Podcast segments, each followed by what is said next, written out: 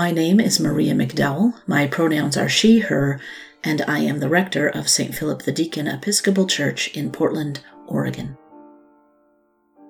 When we see Christ materially depicted in different ways, we praise his greatness more magnificently. Theodore the Studite. You might, for this podcast, pull out an icon, an image of Jesus, Mary, or any other saint. If you don't have one, do an internet search for your favorite saint plus the word icon. Look at it. Look at the person depicted. Place yourself with them, next to them, in their story. Invite them to sit with you, to be present with you. Tell them for a moment what is giving you the most hope and what is giving you the most grief. Wonder what they might do or say to your hope and grief. Sit with them for a moment Pause me if you want. If that sounds a bit weird for you, hear me out. When I walk into a church and find myself face to face with an icon, I immediately cross myself and bow to kiss the painted wood. It is instinctive to reach out and touch an icon lightly as I pass by. I find this instinct a little embarrassing as it is physically demonstrative in a way that is just not typical in the Episcopal culture in which I minister. I grew up in a world surrounded by images of Jesus, of Mary, the God bearer, of saints from around the world. This abundance of images, all these different ways of seeing God incarnate, wasn't always the case, even in the Christian East from whence I come. Much like the Reformation forebears of the Anglican Communion, Byzantine Christians of the 8th century were pretty uncomfortable with the idea of depicting God in wood and paint. They were afraid of violating the second commandment Thou shalt have no graven images. And during the 8th and ninth centuries, many icons were destroyed by iconoclasts, and some were hidden away in remote desert monasteries and the closets of rebellious nuns and empresses. Defenders of icons argued that in the Incarnation we see God in Christ. Therefore, Christ can be seen in images of wood and paint.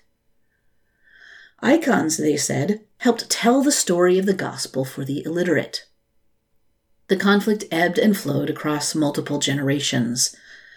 And over time, the fear underlying iconoclast arguments shifted. You see, it was one thing to allow folks to see images of Jesus, but people weren't content to just look. Images and sacred symbols were so popular that the people were making them out of glass and stone and sewing them into clothing, the late ancient equivalent of dangling a cross from a car mirror or tattooing Jesus on your arm. Folks insisted on touching icons, kissing them, kneeling before them, talking with them, and praying with them as if the person depicted were actually there. For some, such behavior seemed to confuse the divine with the material and smacked of superstition, of magic. And so, in an attempt to rein in such dangerous creativity, some insisted that icons of Jesus were allowed only in churches, hung high enough on the wall that they were out of reach. Icons and the person they imaged were to be seen, not touched. But the monk Theodore, who I quoted at the beginning, found this solution deeply unsatisfying. Icons for the eye alone seem to imply that we could worship God through mental contemplation, making God an intellectual abstraction. It built into worship a kind of classist snobbery, where smart, educated people didn't need icons, they just needed the word. Only the uneducated, the illiterate, the unsophisticated needed such an earthy gospel. One student of Theodore quipped that if this were really true, if all we needed was the idea of God, perhaps Mary should have written a book, not born a child. And so Theodore says, when we see Christ materially depicted in different ways, we praise his greatness more magnificently. Seeing Christ depicted with different colors, textures, and materials doesn't distract us from the good news, but captures our senses and delights us with the magnificent creativity of a creator who creates color and pigments, textures and textiles. Theodore also understands that it is always better when an idea becomes solid, material, touchable, holdable, kissable. We intuitively know this. The conversation in person is better than the imagination of it in our minds. The actual hug is way better than hoping for it. So, not only is it possible to show Christ and the saints in many different ways, but we need to show them creatively, diversely, uniquely. Here's the thing though when theologians argue about images in wood and paint, or creeds or scripture, they always have another concern us. Our relationship with one another, our relationship with God. In this case, our bodies. Icons are not just paintings. They are a physical means of bringing the person imaged closer to us, and us closer to them and their way of life. They are a way of creating a relationship between a past event and ancestor in the faith and our life today as we live it in our bodies. Theodore isn't just worried about images, but about people. Just as Christ took on matter, so too do we take on Christ. Theodore is drawing on an understanding of salvation in which our very selves, including our bodies, have been taken on in Christ's body, and so like Christ, are able to be filled with the divine. Let me say that again.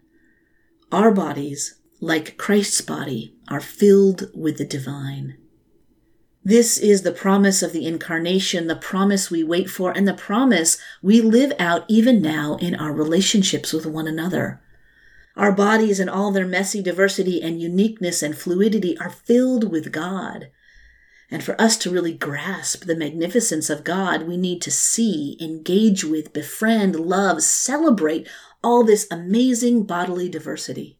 In other bodies, we see not our own lack or a threat of being displaced, but the magnificence of a creator whose creativity always exceeds our own. Look for a moment at the icon in your hand or look at the image of God that is your child, your friend, your coworker, the man sleeping on the street, the woman crossing the border, your beloved.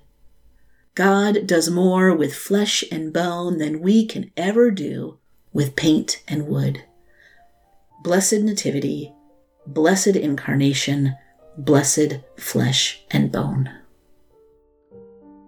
Advent for Every Body is a production of Trinity Episcopal Cathedral in Portland, Oregon. To learn more, go to www.trinity-episcopal.org.